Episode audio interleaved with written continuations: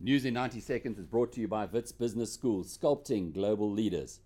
Well, last night, Wall Street had its worst session in a year and a half. It stemmed from sharp declines in the share prices of America's fashionable five that's Netflix, Facebook, Amazon, Apple, and Google. Appreciation in the prices of these five stocks so far this year has more than offset the entire decline recorded by the other 500 that make up the S&P 500 index.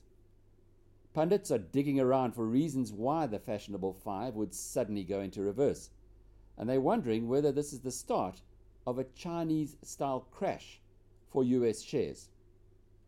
There's no doubt that recent events on the Shanghai Stock Exchange have played a part.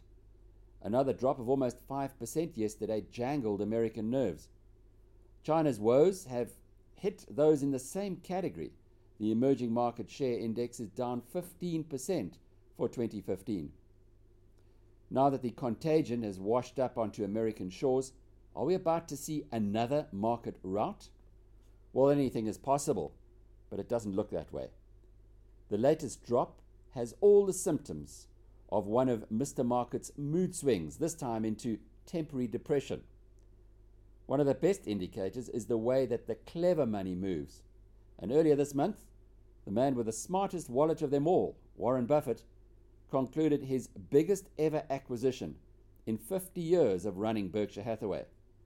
Buffett hasn't gotten so rich by buying at the top. I'm Alec Hogg. Read more on biznews.com.